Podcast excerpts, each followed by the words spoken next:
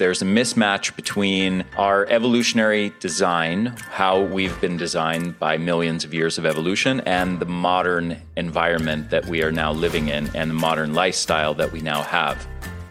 Welcome back to the Essentially You podcast. I am your host, Dr. Mariza Snyder, and I'm here to help you rock your hormones and feel great in your body so that you can reclaim more energy, vitality, and joy and become the CEO of your health. Let's jump on in. Has chronic fatigue or burnout or even adrenal fatigue become a mainstay in your life? So much so that you simply have become accustomed to feeling tired. Now, maybe it's not all the time but you know what it feels like to be tired and depleted, wondering how you're gonna get from one task to the other or how you're gonna manage home life when you barely got through the workday. Now, I spent years in burnout with no real solution because I was constantly getting the runaround from doctor after doctor. So I know that struggle all too well. And I know what it feels like to wonder if I would ever feel any different again. Now, probably one of my biggest missions is to help people restore their energy levels because having energy and resilience changes everything. It changes how you show up, how you go to work, how you navigate relationships, how you even make healthy choices. And I just want to give an example that I was living in yesterday evening. I ended up working most of the day all the way up until 9 p.m. It was just one of those days. And I remember coming downstairs, the baby was asleep, Alex was watching a playoff game, and I was like, I am so tired. I just need to go to bed. And as I'm having this conversation with Alex, all of a sudden I start to get really grouchy. I start to get like, I start complaining because I see all these things wrong in my house. The kitchen table isn't cleared. I see books and toys all over the floor. I see stuff in the kitchen and the sink that isn't done. Like all of a sudden, my house is yelling at me. And I just take this exhausted energy and start complaining at Alex. Now, not complaining that he hasn't done anything, just more so like the house is yelling at me.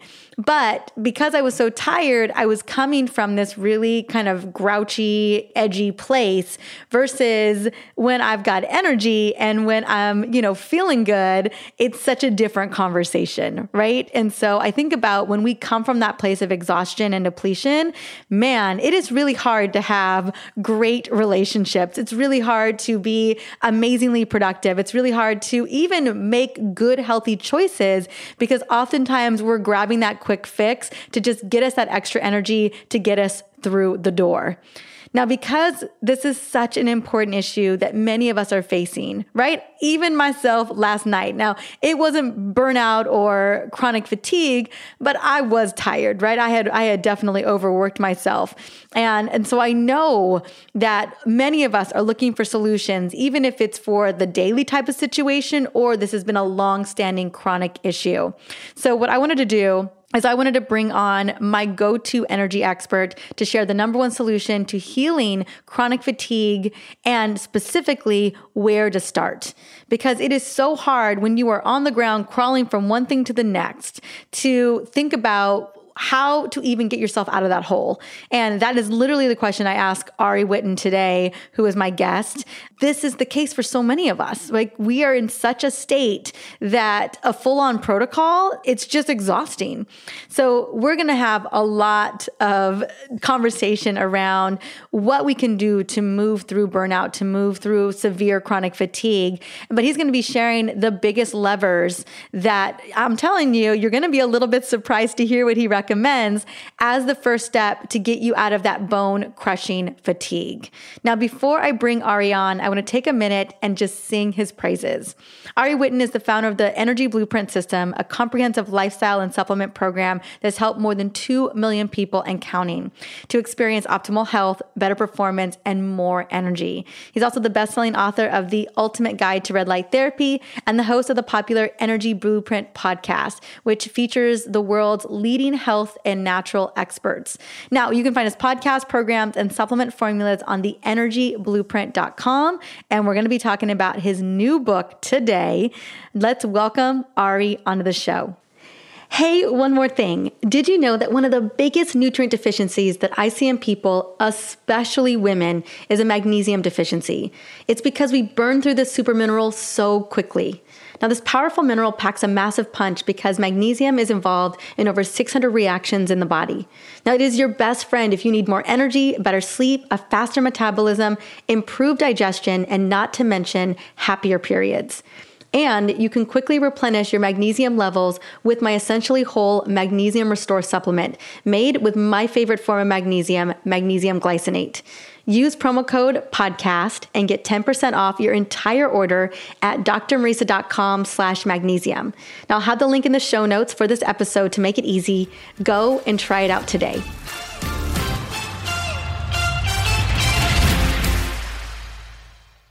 Welcome to the Essentially You podcast. Once again, one of my dearest friends, Ari Honey, how are you doing? I am so great. Such a pleasure to see you as always. Mm, and we match. Clearly, we texted before we got on this and coordinated our outfits. I love that. How is right. Costa Rica? It's wonderful. It's wonderful. Well, rainy season has hit now, so the surf isn't quite as good. The trails are muddy, so this is kind of my cue to to leave for a little while and come back mm. when the surf is turned back on. I love it. I love it. Well, I'm so glad you're loving it there. And that means you're probably going to come visit me, which makes me even happier. So thank you, Costa Rica, for the rain. We're yes. talking about a topic that you and I, you know, we, this has been our, I don't know, I want to, I don't want to call it obsession but definitely passion and and that is how we can help women and men my women really want to know what they can do to get their energy back what mm-hmm. they can do to not feel tired and exhausted and on edge right brain fogged I know that this has been your life's work for so long. And I know you've got a book coming out that really focuses on food for energy. Um, but what I would love to do before we get into the nuts and bolts, because I know everyone wants to know, like, what do I need to eat to get my energy back? I would love to just dive into why we are seeing so many people struggle with low energy or feeling tired all the time. Yeah. Well, it's a big topic. How many hours do you have? so the, the, the super super short version of it is it's the same set of reasons that is driving over 80% of, of the disease burden in Western society, which is there's a mismatch between our evolutionary design, how we've been designed by millions of years of evolution, and the modern environment that we are now living in and the modern lifestyle that we now have. So, things like nutrition, things like circadian rhythm and sleep disruption, light deficiencies and toxicities, things like exposure to environmental toxicants, poor gut health, blood sugar dysregulation that results from these kinds of things of how the nutrition and how these environmental toxicants and circadian rhythm and psychological stress and sleep, chronic sleep deprivation and poor gut health and poor brain health and uh, are, are, all tying in inside of our physiology, along with, let's see, what else? Another big one is lack of hormetic stress. So, sedentary lifestyles and the sort of we can talk about hormesis and what that entails, but basically modern lifestyles that are that are lacking in various kinds of hormetic stressors that used to be the norm for how humans existed for most of human evolution resulting in basically a combination of two things. I like to think of fatigue and energy levels as having two fundamental causes.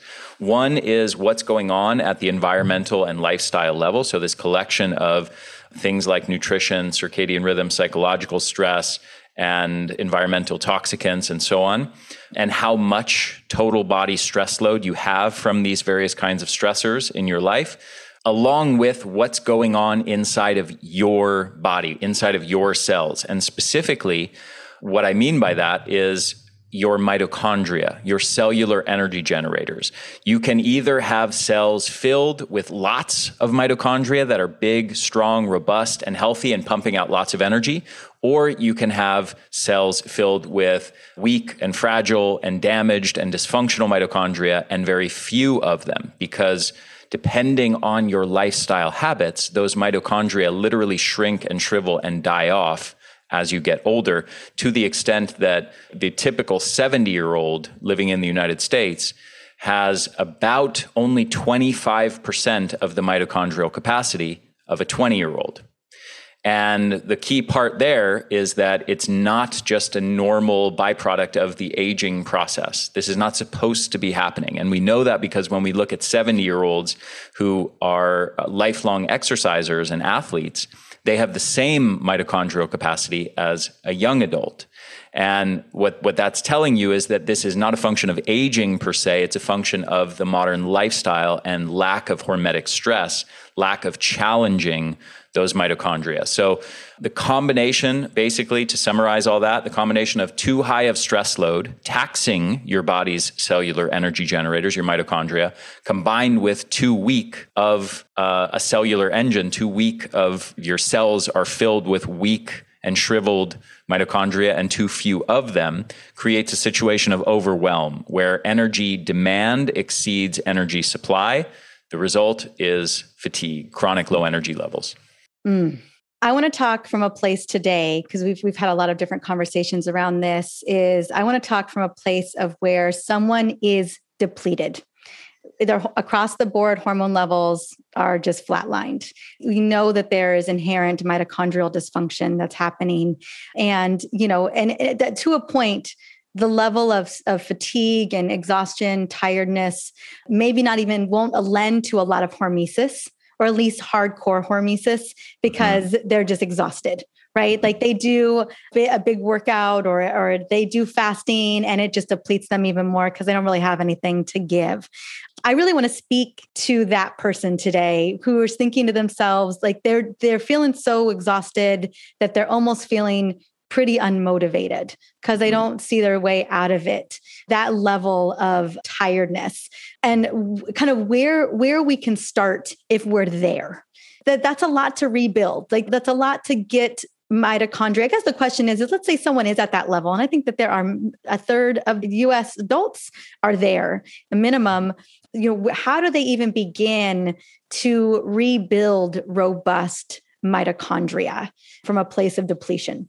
Yeah, it's a great question. So, honestly, you yes, know, we honestly. talk about supp- supplements are supplements, right? Supplements yes. from from the frame that you and I would talk about it are supposed to be supplementary to doing the foundational work of you know getting your nutrition in place getting your lifestyle habits in place but the truth is in the situation in the context that you're describing supplements are actually a phenomenal place to start I because agree there, there are supplements that you can use that have been shown, for example, I'll mention a few specific ones that have been shown to dramatically increase energy levels and cut a lot of other symptoms that are commonly co-occur with people with chronic fatigue like the context you're describing. Somebody's flatlined on all those hormone levels. You can also expect them to have low libido to be depressed to be anxious to not sleep very well to have brain fog and irritability and low resilience to stress,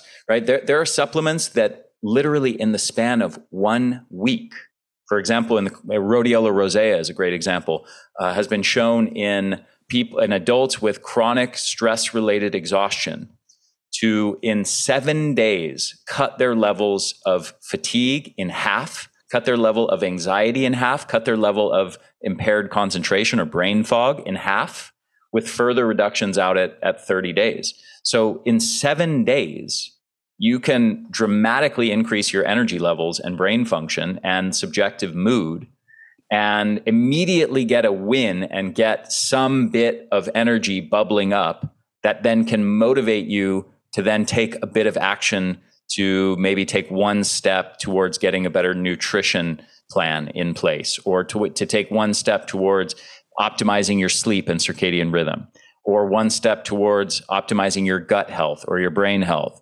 Just one step, whatever the next step is for you that maybe takes a bit more effort, you know, start with supplements, get a quick win, get some more energy in your life. And then from there, it's really easy to, to make further improvements.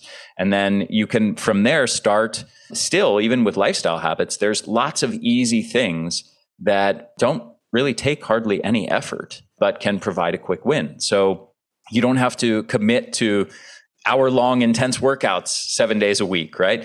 Why don't you start with two hours before bedtime, put on some blue blocking glasses or, or blue and green blocking glasses such that you're not suppressing melatonin anymore. Melatonin, it turns out, is not just, uh, many people think of it as like a sleep supplement, or many people know it's a sleep hormone. Well, it turns out it's actually the most potent mitochondrial antioxidant we know of. And it needs your mitochondria, your cellular energy generators need to be getting bathed in this melatonin every night. Well, just being in your home under standard room lighting, um, let alone looking at bright computer screens and TVs and cell phones and that kind of thing, suppresses melatonin levels by upwards of 70%. You're mm. suppressing massively suppressing levels of this vital mitochondrial hormone that is supposed to be protecting and helping to recharge and rejuvenate your mitochondria every night. Most people are suppressing that hormone by massive amounts every day for years, for decades. So you can start there, start giving your mitochondria the ability to recharge themselves and reboot every night. And that's a wonderful way of doing it. Another way to get a little cutting edge. So besides yeah. the, blue, the the blue blockers, could people? Do you recommend um, if someone's really struggling with sleep and and severe chronic exhaustion to supplement with a little bit of melatonin? Is that a recommendation as well, or how do you feel about that? Would it, would you say the better way is just to block out the blue light? It's a more complex answer. It's sure. unfortunately not a simple answer. So. Um, Here's the reason it's not simple. I happen to be one of a subset of people, as is my father, who are hyper, hypersensitive to melatonin supplementation. Mm-hmm. Um, for me, it causes extreme insomnia, and I'll feel terrible the next morning if I use even a common sort of dosage, you know, like a three milligram dosage.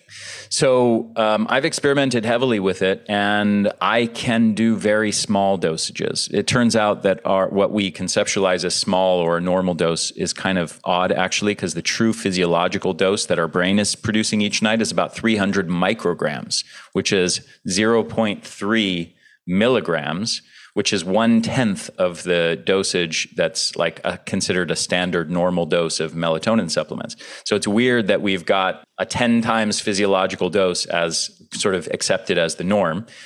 And it's also the, the, melatonin research is this weird area where there's a huge amount of really impressive research. And you look at that like I did and you go, wow, this is an incredible supplement. I want to start supplementing with melatonin. And I did, and it made me way worse and it really caused problems for me. Yet there's other people that can supplement with not only three milligrams, but six or 10 or 20. Or I just saw a study the other day in young, healthy athletes where they used 100 milligram dosages. That's the highest I've ever seen. I've seen, you know, prior to that 60 and 80 and in the context of like treating Alzheimer's disease and certain types of cancers mm-hmm. and things like that. But hadn't seen 100. And they say it's well tolerated by most without significant side effects. So the category that I'm in appears to be rare, yet it is a thing. And I've polled my audience and I estimate among people with chronic fatigue, at least, because that's my demographic, mm-hmm. it's at least 10%, if not closer to 20%, that seem to be very sensitive to it. The individual proper dose, like some people do 40 milligrams and feel awesome with it. Some people do 20, 10, 5, whatever. So I do think it's a useful supplement, particularly for older adults.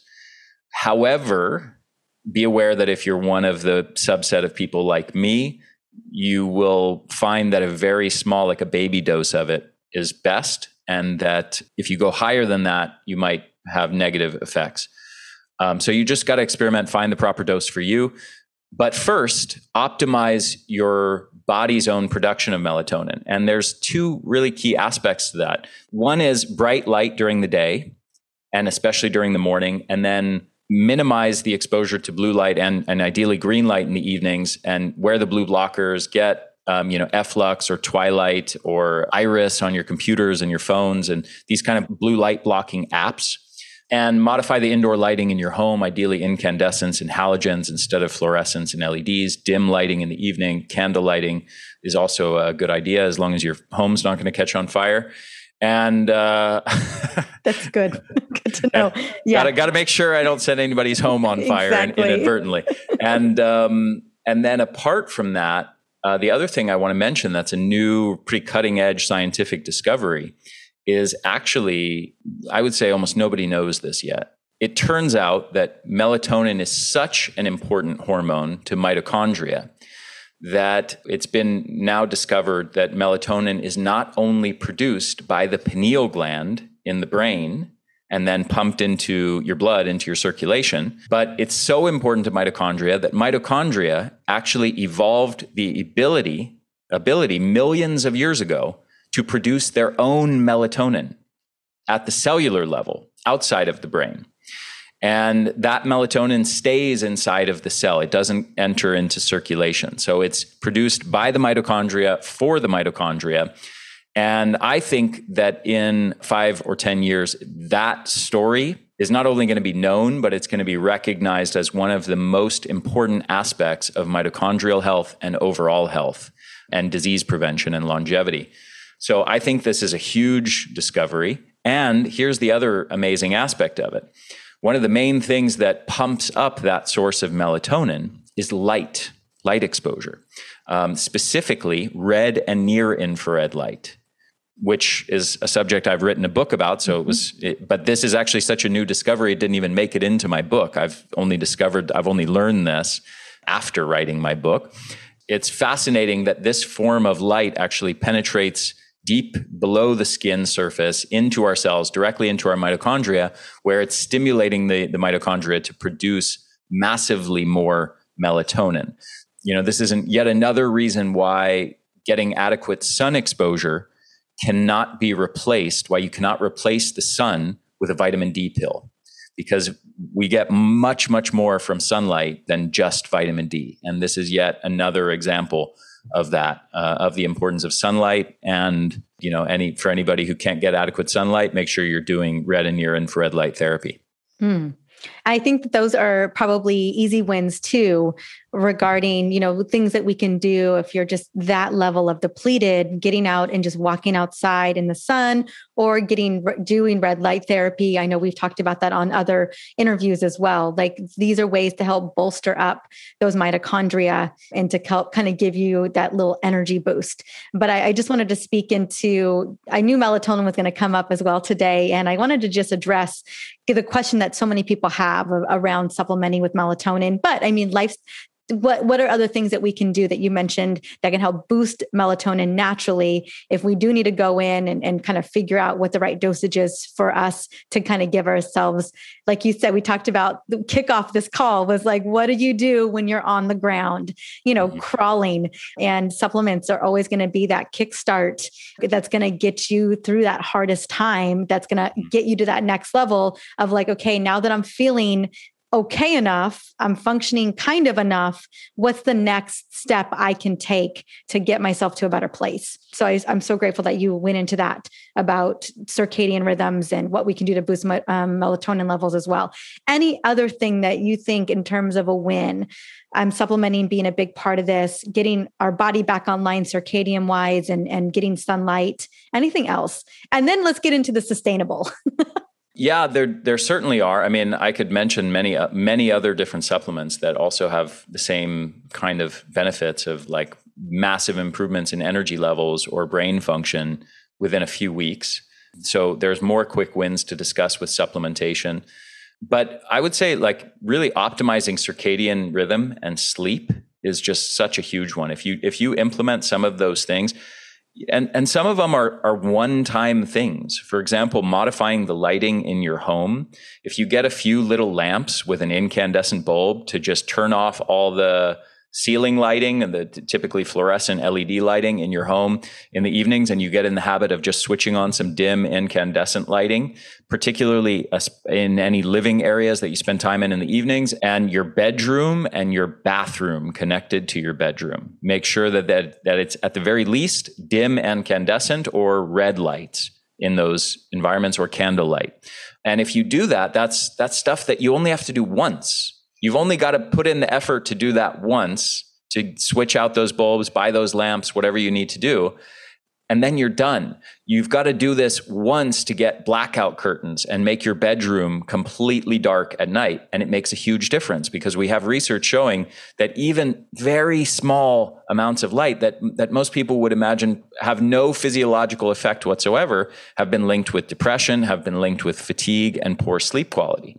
So if you can optimize your sleep as a great place to, to start, that can, I, I think, in the context you're describing, somebody who's just got no energy to do really anything significant as far as changing their routines, make those small one time changes and they'll pay big dividends over time. Well, and I think once you move to the incandescent lights, the the, the dim lights t- as well, like you're not going to go back. Yeah, yeah. I, I, go to families' homes, you know, it's for the holidays and whatnot, and lights are on everywhere, and I'm just like, yeah. I can't yeah. do this because um, yeah. it's so dim in our home. Like yeah. after six o'clock, our house is just dimmed down. And it's you just such a great reminder because the only room left that I've got to fix that we haven't, because we just moved into a new house in, in Leucadia, is my bathroom. It's the worst lighting in there. So my I'll be in the living room, I'll be in our bedroom, it's really dark for hours and hours. And then I have to go brush my teeth, wash my face, do those things. And it's this nasty, harsh light. And I'm just like, why is this happening to me right now? And yeah. um, I need to let Alex know that we, we've got to get on top of that totally. stat because it just messes everything up. Every time I go in there, I, I, it's like a reset, but not yeah. a good reset, like a yeah. bad reset. So yeah, it, and I love it. It's a one-time change, and and blackout curtains are just the, a game changer. Yeah, it's such a game changer. So it's I, I worse when you're in an Airbnb and like you turn on the bathroom light and it's got those just like ten fluorescent lights, just boom, you know, blasting you in the face. You know, and it's funny because people who haven't changed their lighting yet just have normalized to that and they think it's actually bizarre that somebody would be sensitive to it. But once you have a strong circadian rhythm, then you become sensitive to having that disrupted by bright lights blaring into your face when your body's in it's winding down for sleep you know and mm-hmm. everything's your physiology shifting into that relaxation rejuvenation sleep mode and then being blasted in the face with bright lights disturbs that and you can feel the differential oh yeah it's it's it's an assault to the mm-hmm. system is what it feels like like someone's attacking you with light is what mm-hmm. it will and so i think that if there was something to do if you wanted a weekend weekend activity, you know, go to Home Depot or go wherever you, you go, go, go on Amazon, get the lights, make the switch, get the blackout yeah. curtains, make the switch. We just realized that Kingston's room, our baby's room is not just, it's just not blackout enough. And so we're, we're about to upgrade his blackout curtains. You know, we got like the organic linen curtains and they're just not, they're just not cutting it. So yeah. this is another area where we're making those changes as well. So fixing sleep, getting on circadian rhythms, anything you want to also add about circadian rhythm? Well, yeah. I mean, so my new book is is called Eat for Energy: How to Beat Fatigue, Supercharge Your Mitochondria, and Unlock All Day Energy. And a lot of people write diet books, as you know. Uh, a lot of our colleagues and and friends write diet books, and a lot of it tends to come from the frame of people trying to claim to have the next big thing, right? And it, it's it's like everybody's got it wrong. It, you know, the real way to eat, it's not low fat, it's not low carb, it's not vegan, it's not keto, it's not paleo, it's not Mediterranean. Really, it's this other thing. And, you know, they're trying to promote the one true best human diet. And, you know, for everybody listening who's smart, who knows some nutrition science, who's been around the block for a few years in this area, you should know that that stuff is almost always nonsense and just cherry picked and kind of people trying to become the next big thing because there's a lot of money in it if you become the next big thing successfully. Like if you become the next keto or paleo, you can make a whole lot of money. What I'm doing in this book is really not that at all. I'm not claiming this is the one true best way to eat. I'm compiling many, many decades of nutrition science and putting together a whole bunch of flexible nutrition strategies that can be layered with and integrated into basically any dietary pattern that you want, everything from keto to veganism to whatever. A lot of the focus is also on low hanging fruit and, and quick wins, easy things to implement. So there's a whole chapter on optimizing circadian rhythm that is actually not even about anything that we just talked about because everything we just talked about is about optimizing the central clock in the brain. Well, we also have peripheral circadian clocks throughout the whole body that while the central clock's prim- primarily responsive to light inputs, these peripheral clocks in all the different organs and tissues of our body, our muscle, our heart, our liver, our um, intestines, our brain, and you know everything is actually primarily responsive to nutritional inputs. And the goal of optimizing your circadian rhythms in total is to synchronize the central clock and the peripheral clocks. So in the book, I talk about a whole bunch of nutritional strategies that can be integrated into that for example, around time restricted eating, about calorie stacking, and a couple other ones that amplify the circadian rhythms and again help synchronize peripheral and central clocks together. So I, I would say there's low hanging fruit there. I'll briefly overview the, the kind of the rest of the book and then we can dive into any specific topic from there. The second chapter is on body composition. So how do you optimize your body composition in terms of how much fat and how much muscle you have? over 80%, and actually based on some estimates that integrate body composition metrics with blood biomarkers, about 90% of the population is over fat. It's carrying too much body fat. That's a major cause of fatigue. The next chapter, so I have a whole bunch of nutritional strategies for how do you optimize that. And many of them are, are very easy to implement. It doesn't involve going on extreme restrictive diets. The next chapter is all about blood sugar dysregulation. Over yeah. 80% of the population is regularly experiencing uh, spikes into the pre diabetic and diabetic blood sugar ranges. One third of adults experience hypoglycemia, reactive hypoglycemia, two to five hours after eating, where they're dipping into low blood sugar.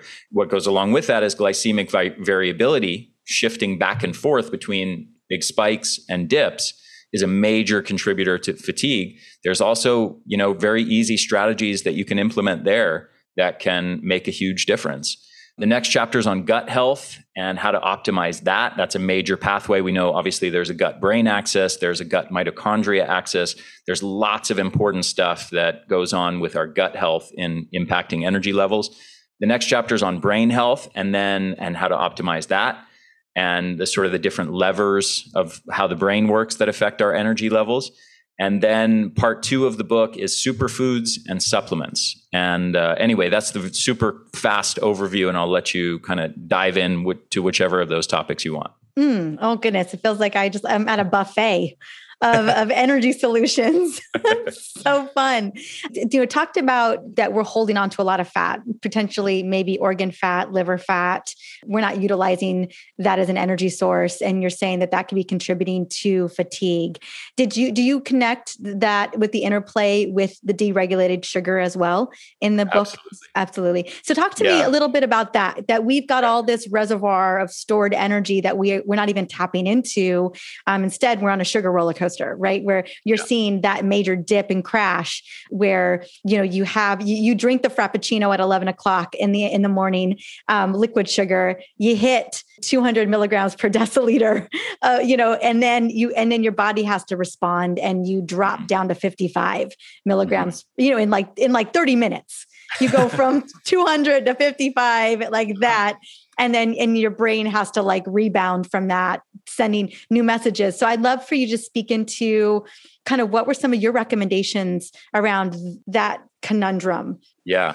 Okay so first of all you teed it up well for me because i found a lot of practitioners if not most practitioners don't actually know the major cause of insulin resistance that leads to hyperglycemia many people will talk about they'll talk about you know carbs and spiking insulin spiking blood sugar eating this or that food. They'll talk about oh alcohol or you know maybe sleep and circadian rhythm disruption which is a is a good one or you know other specific toxins or you know things like that. The m- most important contributor to blood sugar dysregulation and insulin resistance becoming pre-diabetic or diabetic is actually fat itself Mm-hmm. The accumulation of excess body fat is the primary cause of insulin resistance.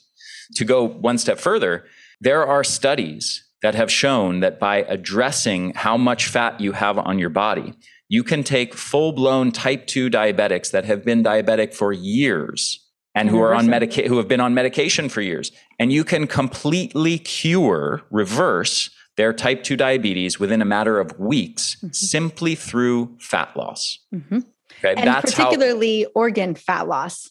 Yes. You know, it's got to be the the we've got to get rid of that liver fat. We've got to get rid of that organ fat, but it's fat loss through right. and through.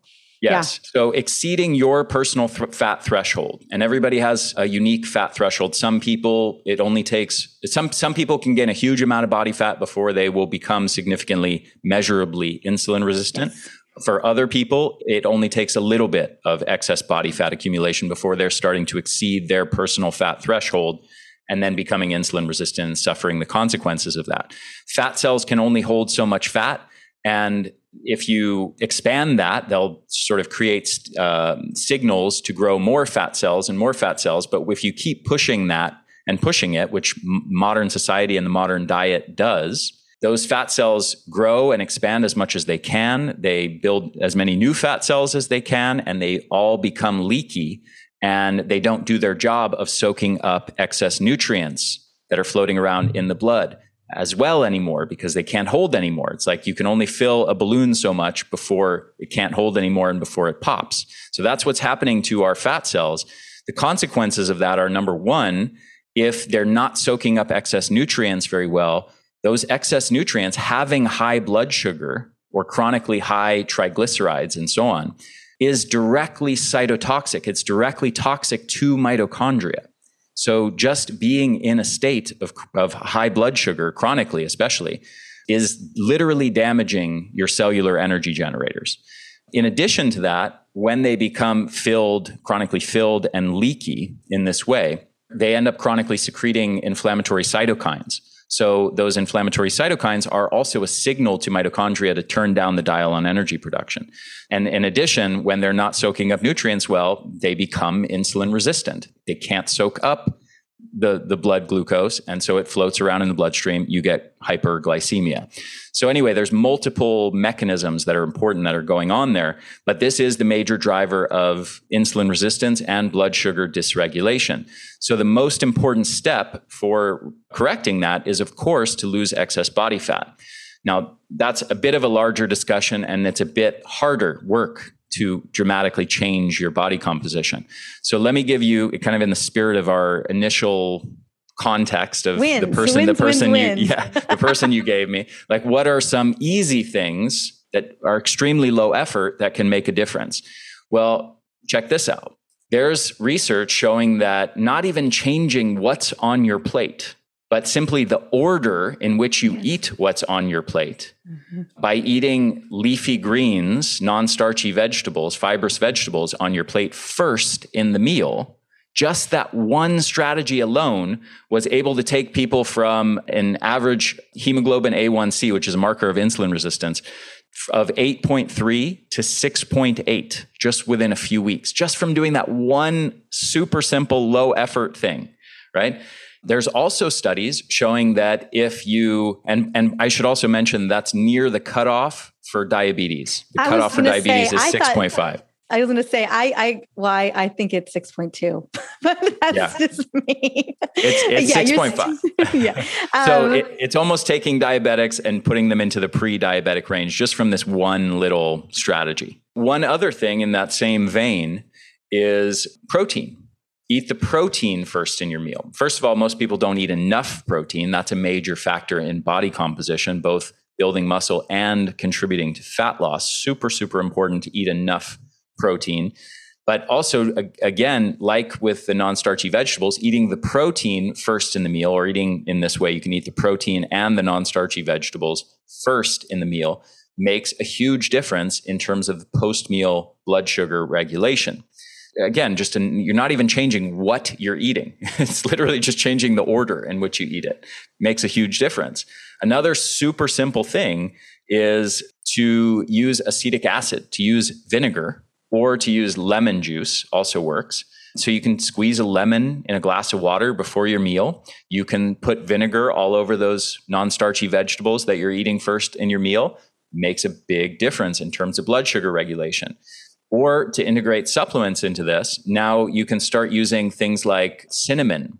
Cinnamon has been shown in numerous studies to be as effective as metformin in managing blood sugar levels. Same with berberine, another compound as effective as metformin in managing blood sugar levels. You can integrate chromium, you can integrate alpha lipoic acid. And again, all of those things I just mentioned take virtually zero effort to do. And if you integrate all of those, whatever four or five super low effort things that I just mentioned into your life, you haven't even changed your diet at all yet. No, and not yet, yet. you've made a massive impact on your blood sugar regulation, which is one of the major drivers of your energy levels. Hmm. Yeah, and you know, we we've dove so deep into this on on the show because I've, you know, I know so many women are struggling with insulin resistance and then also the fatigue. And then the other thing I think that people take for granted, I, I say it's the most underrated thing that you can do for blood sugar is walking 30 minutes after dinner. Mm-hmm. Absolutely. Walking 30 minutes after dinner. That's all you got to do. I mean, yes, eat the protein first. And you can even prime the pump with protein. You can eat protein 15 minutes before dinner and prime that up. And so, but yeah, we haven't even talked about changing food yet, right? Yeah, exactly. Dessert is still on the table right now. you know what I'm saying? Like, Yep. um, white rice is still on the table at the moment. You know, just implementing these supplements, you know, and again, taking the berberine 30 to 45 minutes before a meal, making sure that you're you're adding that vinegar or that lemon juice on the on the salad. That's like your pre-game salad before dinner. Those are going to completely blunt a blood sugar response or blood sugar spike. But let's talk about I do want to put food on the table. I do want to talk about the kind of food that we should mm-hmm. be thinking about for boosting energy. Because I, you know, when I when I saw the title of the book, when I when I heard what the book was about, I was super excited because I, I don't think people think a lot about leveraging food to use energy. Clearly, food is mm-hmm. fuel. It's Mhm. information. It's it's so much of how our bodies function. But I think about all the conversations we've had around circadian rhythm, supplementation, um, hormesis. You know, that's kind of those have been the things that we you've really at least we've had conversations around moving the needle. But I would love to know what foods are on the table. And I know this isn't this is there's no hype diet here. There's no magic pill here, unless you want to call chromium, cinnamon, and berberine magic pills. What what are the foods that you have found, the life giving foods, the mitochondrial giving foods that can help move the needle for people after they implement the hacks to blunt their blood sugar response? Yeah. Several years ago, one of my favorite nutrition researchers, he's the former head of Yale's Prevention Research Center, Dr. David Katz, and he's author of the main clinical nutrition textbook used to educate doctors on nutrition. He wrote a paper called Can We Say What Diet is Best for Health? And they they looked at all the different dietary patterns out there, paleo and low fat and low carb and keto and uh, Mediterranean and whatever else, DASH diet and so on.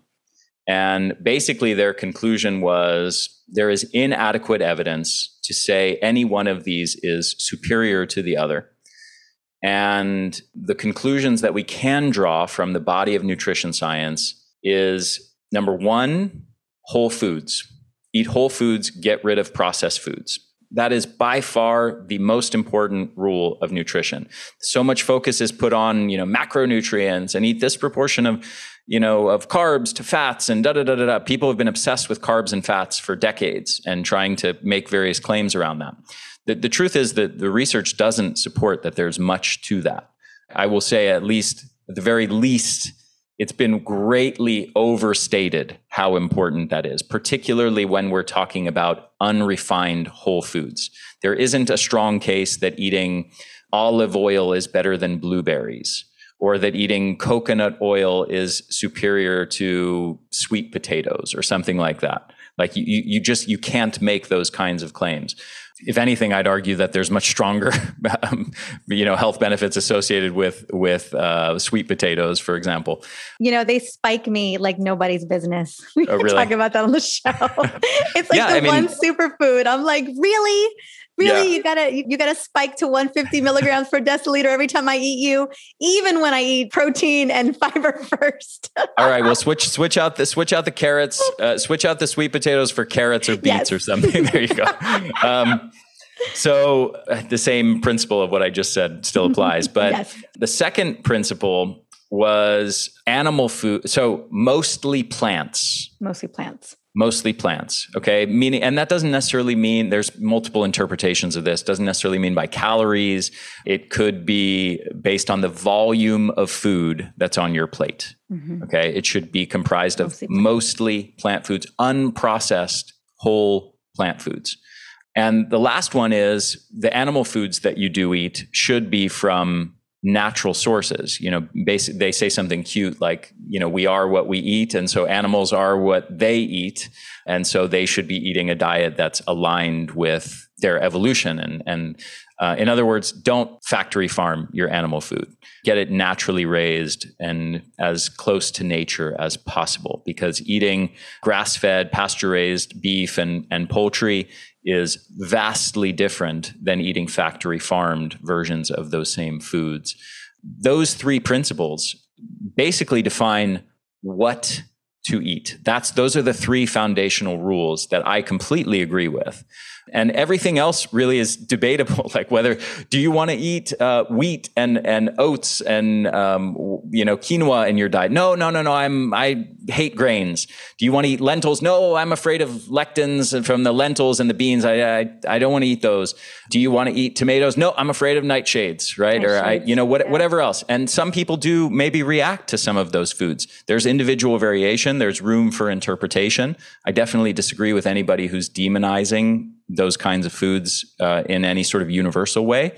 But beyond those three rules, there's lots of room for experimenting with different carb and fat ratios, higher low protein intake. I'm a big advocate of higher protein intake in the book. I'm much more flexible on carb and fat ratios. You can you can do more what you want with those carb and fat ratios provided you're adhering to um, those foundational rules of whole food, unprocessed food, and making good food choices, right? Like lentils and carrots and beets are great carb sources. Broccoli is too. Squashes are great. Yeah, carb cookies and, and pastries, not so much. Not right? so much. Those aren't on yeah. the those aren't on the list.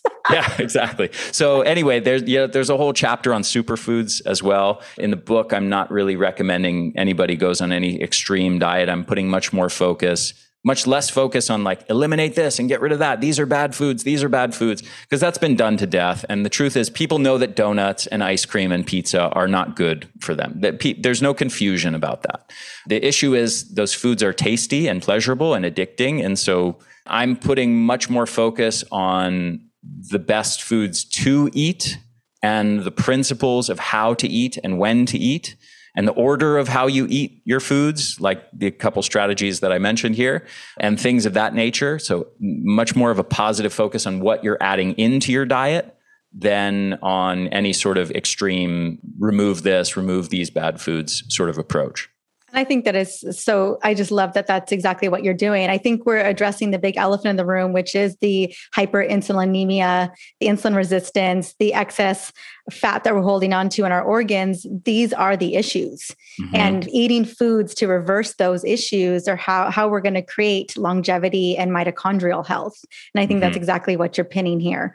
I know you had a hard stop a couple minutes ago. So we're I'm going to go and shout this book from the rooftops. I can't wait to get a copy of it. And I am so, so grateful to you for digging deep into this research. And, and we're so in need of this book around the world.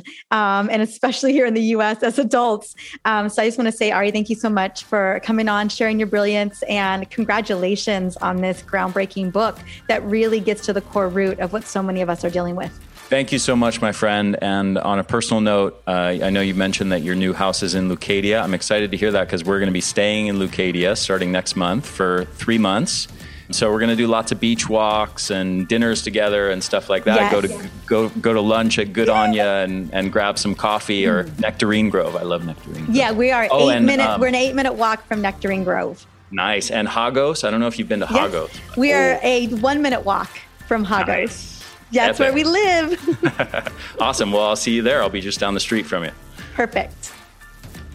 So it's pretty obvious that Ari and I share the same philosophy on how to boost mitochondrial energy production in the body, which is how we create energy in the body. I know we went over that. I know you know it.